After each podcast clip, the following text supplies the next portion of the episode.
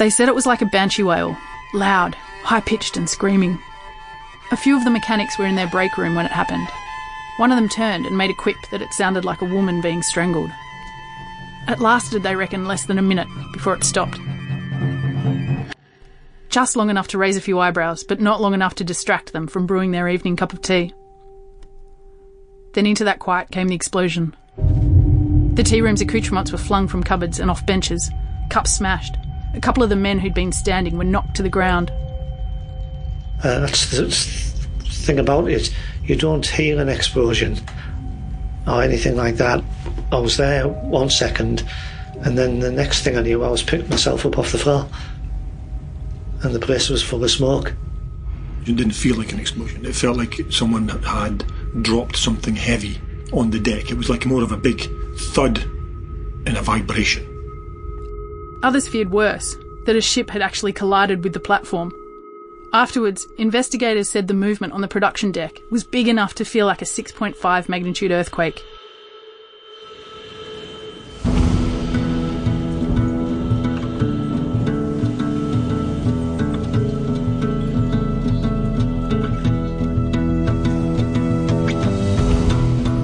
This is Baseline, a podcast by Safety Culture, and I'm Claire Stewart.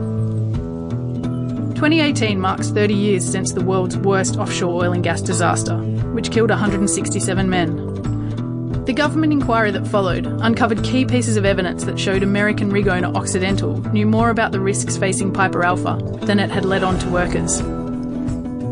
But if the risks were known, why had no one seriously thought about the consequences if a rig was to blow up? especially if it was the biggest rig in the world.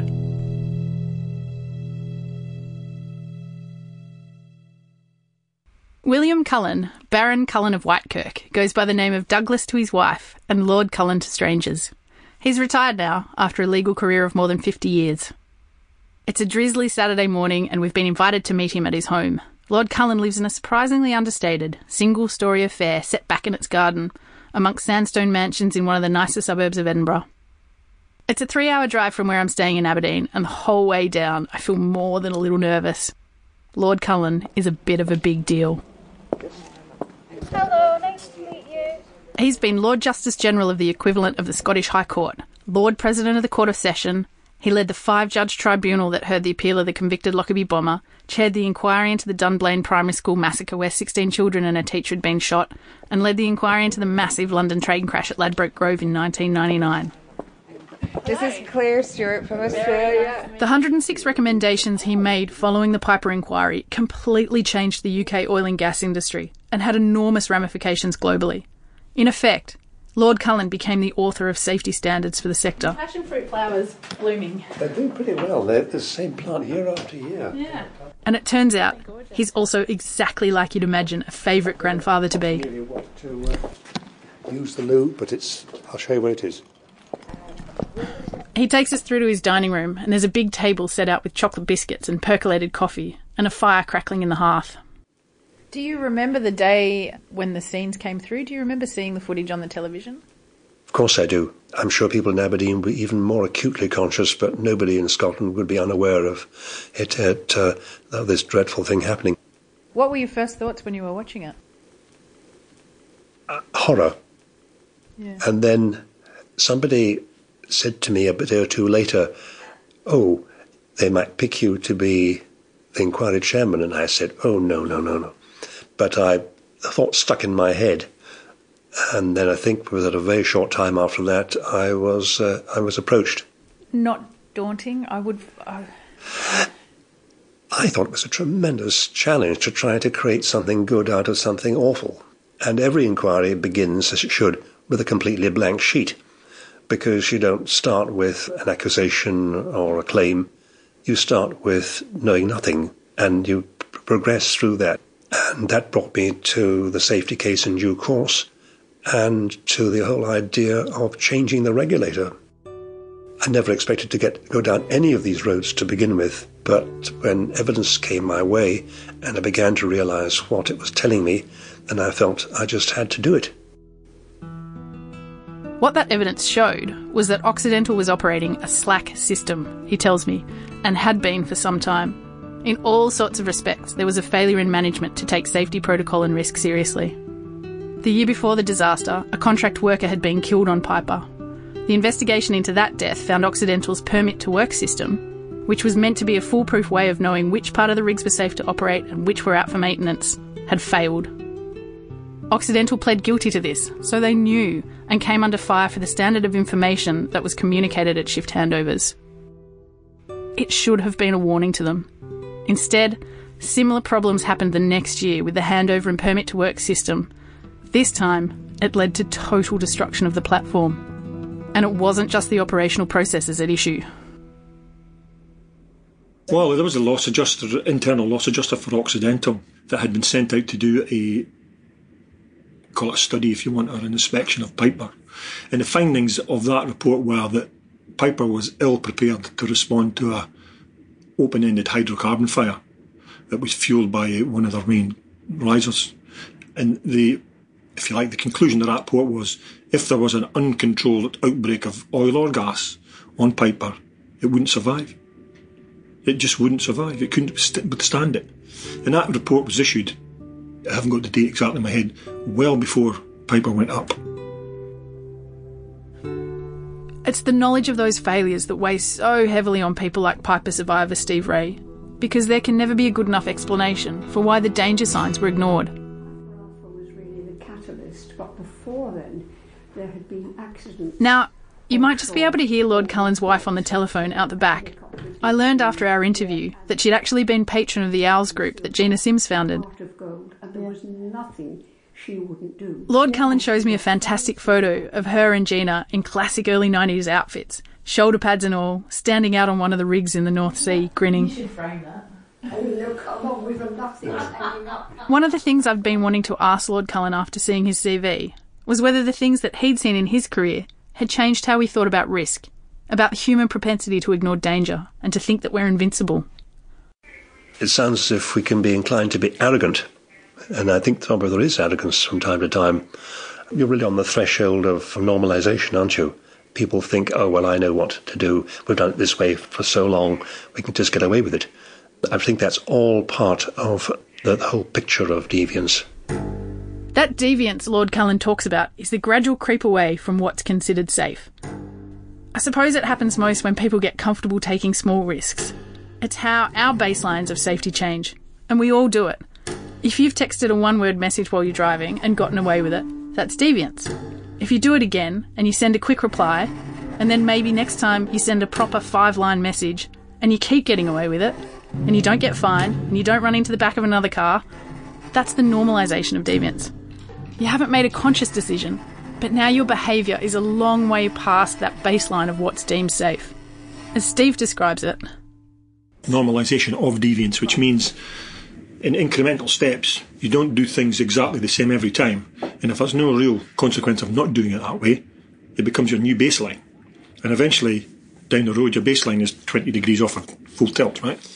And I think if you if you spend enough time in a place, it just becomes normal. Whether it's right or wrong is not what I'm saying. It becomes normal. 310,000 barrels a day. Yeah. Hey, could we get 315? Steve's referring to a story he told me about the production first culture on Piper. It was the highest producing platform in the world and pumping oil at a time when the market was booming and the money flowing. By a by a country mile, they pushed Piper to the limits from the get go Why? because they could. It was a phenomenal producer. And I had a conversation not long ago actually with a couple of guys I didn't really know on the platform, but we ended up being together. And I I talked about, you know, Piper was only designed to produce 280,000 barrels a day, but you guys are producing 300 and 320,000. What? How? And I'm not going to mention any names, but the conversation went along the lines of, wow, you know, you could do things to make it produce more by adding slightly more chemical eh, to lift it, or by increasing the pressure in this thing, or tweaking. And they said they would tweak and watch the gauges to see how much they could get out. It was almost like a competition for them. We got 320 barrels a day. You think you get 321,000? It was a tweak. It was production orientated. It was just a production, and it was a cash cow. Occidental would have went bust if they didn't have Piper. It paid for Occidental, and they had a, and I'm saying this now, and I don't necessarily think it's reflected now. I think things have changed, but it had a different mentality on board. And don't forget, Piper was considered an old rig. It was cobbled together from years of add ons. It had also just been converted to become a gas production facility, as well as oil, and throughout the whole period was undergoing what Steve described as intense maintenance. But that didn't stop them running it at maximum capacity.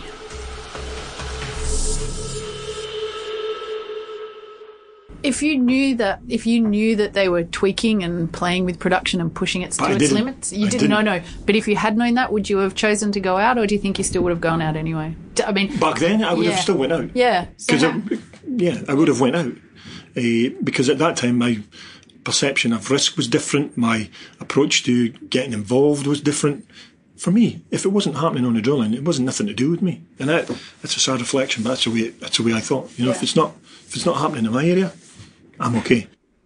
How on earth was everyone thinking things were fine and dandy on Piper? And how much of that normalisation of risk played into the way things turned out? What went wrong? And of course, the simple, but not simple, straight answer is failures in the management of safety. They range from what you might call the big picture, which is to say, failing to appreciate the huge risks that the platform faced if the integrity of the gas risers was breached, because that simply blew the platform apart. Until that point, there had been um, an explosion, a lot of smoke, which made evacuation by lifeboats impossible, but the personnel was still reasonably safe within the accommodation. What Lord Cullen is talking about is the fact that there wasn't just one explosion on the night, but five. The damage from the first one could hypothetically have been contained had the rig been designed differently. But it wasn't, and it didn't. And the subsequent fire created so much heat that it ruptured the pipes that delivered the gas up from the sea. But the rupture of the gas risers within a space of just over an hour was horrendous. It was like a Bunsen burner burning right through the um, centre of the platform. And that's what no one had anticipated. Now, as the report, I think, demonstrates, the design of the platform had been changed to route these risers through. The management could have been in no doubt as to the appalling consequences if there was rupture, but they put their faith in, so it's said, the emergency shutdown valves and, and so on. We'll meet Associate Professor Jan Hayes later, but it's useful here noting her explanation of these shutdown valves. Up until Piper, these valves were always fitted well above the waterline, just below the production area. It meant that even in an emergency shutdown, gas could still be trapped in the pipes right up to the platform structure. Everyone had always assumed the risers couldn't possibly be damaged by a platform fire. But after Piper, that changed. Shutdown valves are now fitted deep under the sea, as far away from the platform as possible. It's one of the most significant impacts Piper has had on the industry. It was 10 o'clock at night, and Geoff Bollands was OIC that day, in charge of monitoring all the machinery on the rig. He was in the control room, which is the hub of the rig, and that was located on the production floor, below the drilling deck and directly below the accommodation area. One minute I'm seeing all the gas alarms come in, trying to stop them, and then next thing I knew it was the explosion. The Cullen inquiry found that the most likely cause of the disaster was that gas condensate, which is a liquid form of gas, had been leaking from a loose valve and had ignited. Steve summarises the problem. So the problem was the missing valve that hadn't been blanked off and tightened up adequately. That was the problem, not the only problem. So that's a control of work, right? And that's about, dare I say it, that's about a complacent approach to work. Because of the sheer volume of pipework on the rig, maintenance of the huge pressure safety valves that regulated the flow of oil and gas was a serious undertaking. 300 odd PSVs, as the valves were known, had to be recertified every 18 months. So this meant bringing in a specialist contractor team to remove the PSVs, which were so big they had to be carted around using trolleys. So they were taken to a special shed on the rig to test them, and while the PSV was missing, the team would put on a blank or a blind flange to temporarily seal the pipe. The specialist team of four men had been working for months on the job, checking at best three, maybe four valves a day, and there can be no doubt it was a repetitive and mundane task. On July 6, 1988, the very last PSV of the 300 that they had checked was the one on gas condensate pump A. They took it off, put it in the trolley to take to the shed, and quickly put on a blind flange as a stopgap while they were gone. They didn't screw it on super tight because they weren't going to be away for long. But then you can easily justify that because those guys had changed out so many valves in the last six weeks without anything happening. And they may have known at the time that that line was dead because the pump was isolated. So why did they really need to crimp up it tight? Because they weren't planning to put the valve back on the same day. It was nearly 5:30 at night and heading towards the end of shift. No one liked paying contractors overtime, so when things got held up with testing and replacing that last PSV, the team decided to wait and do it the next day. At least that's what people think happened. No one really knows for sure. The problem was, Piper Alpha had two condensate pumps, A and B. At around 9:45, a series of alarms in the control room showed pump B had tripped and stopped working. It's not entirely clear what happened next because most of the witnesses were killed, but the Cullen report suggests that Bobby Vernon, who was one of the lead operators working in the control room with Geoff Bollands on that night shift, decided, quite logically, to turn on pump A after he realised pump B had failed.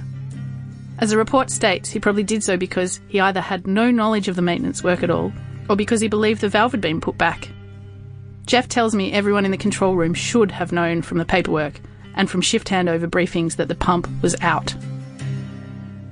The paperwork on the permits, we thought we had a robust system, but two permits weren't cross referenced. And they should have been. So that in effect, two instead of one should have been together. Um, the fact the PSV was missing wasn't handed over.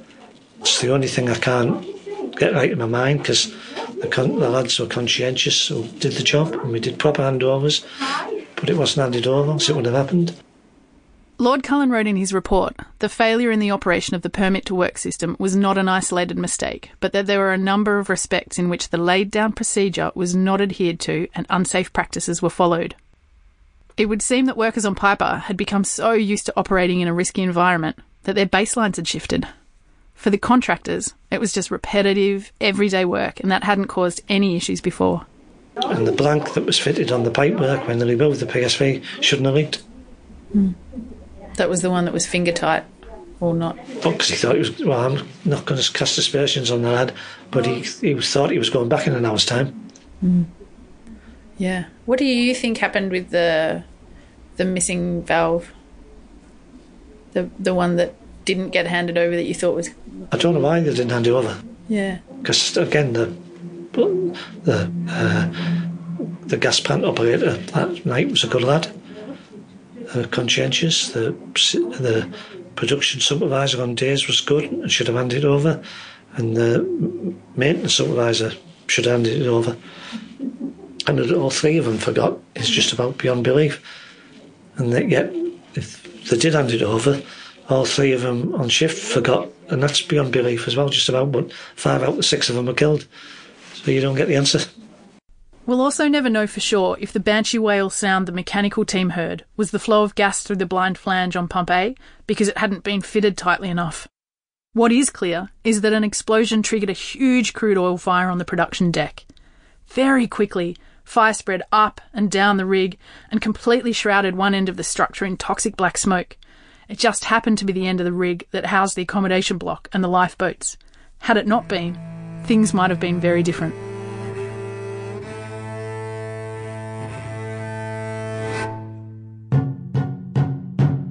When the first explosion happened, Steve was in a small switch room at the back of the drill floor, a few levels up from where it started. And I could tell right away when I looked at my driller that he was like, wow, what just happened? And it was obvious to me that he'd lost control of the drilling process immediately. Because you need power to operate your drilling system, and that power had went immediately. At about four minutes past 10 o'clock, the first Mayday went out from Piper. It was a call to let the other platforms know that Piper was abandoning their rig. The record notes that radio interference was already being experienced. Two minutes later, another call went out. Mayday, Mayday, we require any assistance available, any assistance available. Four minutes after the first explosion, the final Mayday came through. Mayday, Mayday, Mayday. We're abandoning the radio room. We can't talk anymore. We're on fire. Gina Sims says men could hear them on the other platforms, powerless to act. Guys that had been in control rooms, offshore, on every platform had heard the Mayday go out. They could hear the screams, they could hear what was absolutely helpless.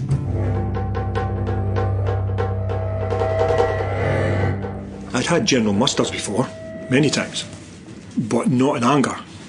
You know, this was in anger because something had happened. So at that time you become, hmm, okay, let's just follow instruction. Let's just do what we're trained to do, if you like. Steve had been in the drilling room and hadn't realised what he'd felt had been an explosion until he got out onto the deck where others were gathering and saw the smoke. And we formed a human chain, I remember. I can't remember exactly who was in the chain, but I know there would have been about one, two, three, four, five, about eight of us. I recall that we took hold of each other by the collar as we left the drill floor. Why did you do that? It was thick, black, acrid smoke.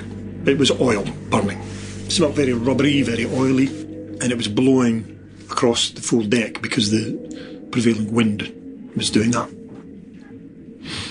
And it was just like a column. It was a column of smoke, uh, which we had to duck down under to get across the pipe deck. Pipe deck would have been about 30, 50 feet long. And then you come to the far side of the pipe deck, and we would have turned right because that would have been towards the accommodation entrance. And I recall standing as a group coming across two guys in BA sets, breathing apparatus sets. And an exchange going on with those guys, not with me personally, but with, I guess, the people at the front of the line. And uh, us no longer heading for the lifeboats, but heading for the to go inside the accommodation.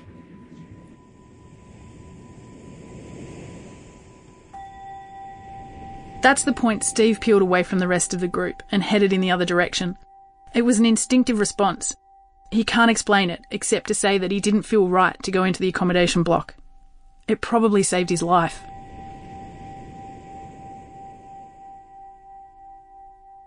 Geoff Bollands was finding his way off the rig too, and he was injured.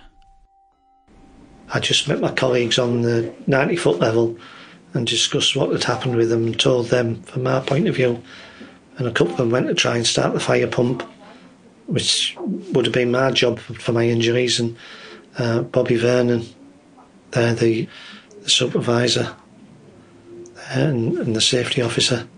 And they went, and last time I saw them, uh, again, that's another one. I see them going in the smoke with the BA sets on, and they um, both were killed.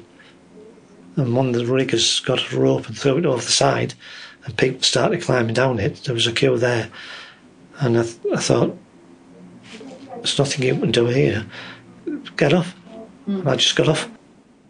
Piper Alpha sits a bit over an hour's helicopter ride off the northeast coast of Scotland. There's nothing else out there for miles except other oil rigs, including the Tartan and Claymore platforms, and one known as MCP 01. All the rigs were connected by huge undersea pipelines that carried gas and oil from those rigs up through Piper and to shore. It meant there was massive amounts of gas flowing through four pipes, seemingly haphazardly woven into the heart of the structure. These risers were thought to be indestructible, but Occidental management had failed to consider the possible consequence of catastrophic heat from explosions and oil fires in other parts of the rig.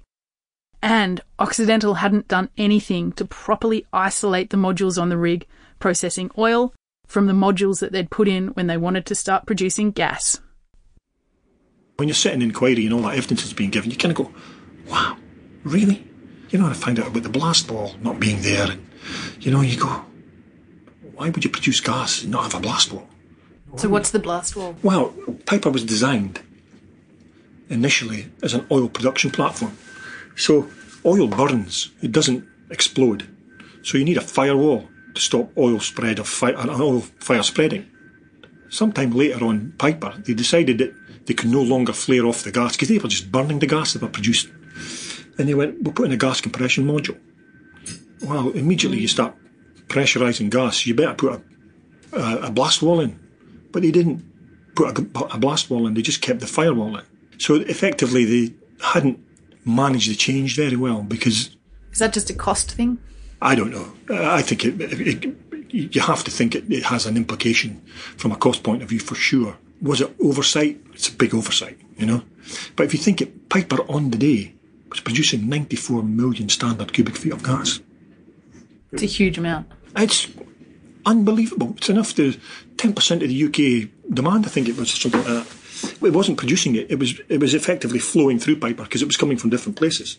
So if you think about changing from something that burns to something that explodes and not putting mitigating measures in place, it's a fairly fundamental error. This is what Lord Cullen meant when he said there could have been no doubt as to the consequences if one of the gas risers ruptured. Until this point, the problems created by the initial explosion on the production deck could hypothetically have been controlled. As the fury of the oil fires increased, without blast walls to contain anything and with shrapnel and debris flying around, the integrity of the risers were compromised, basically turning them into industrial scale pipe bombs. It took just 20 minutes before there was a second phenomenal bang. The tartan riser under the rig had exploded. The vibration was felt more than a mile away. From there, it was inevitable that the MCP01 pipeline would also rupture, and finally, the Claymore pipeline. It spelt the end of Piper. By that time, Geoff Bollands had made it to a rescue vessel, but only just.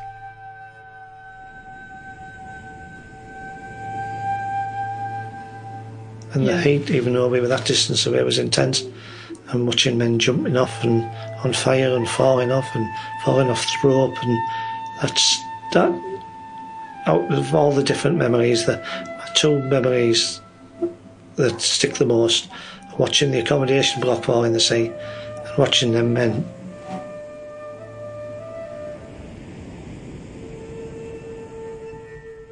You've been listening to Baseline from Safety Culture, the makers of iAuditor.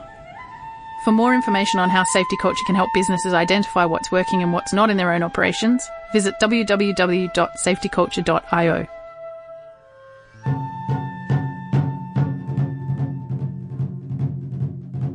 Next time on Baseline, we'll hear more about the accommodation block and what went wrong with the safety protocol. the advice to stay where you are is unbelievable. I, I, my advice to anybody is get out as quick as you can. I don't think a single survivor came from the accommodation module because that's where we got the bodies and the bits out of. So, what impact did all that death and trauma have on the men who were there, their families, and Aberdeen? The ripple effect was enormous. It was enormous.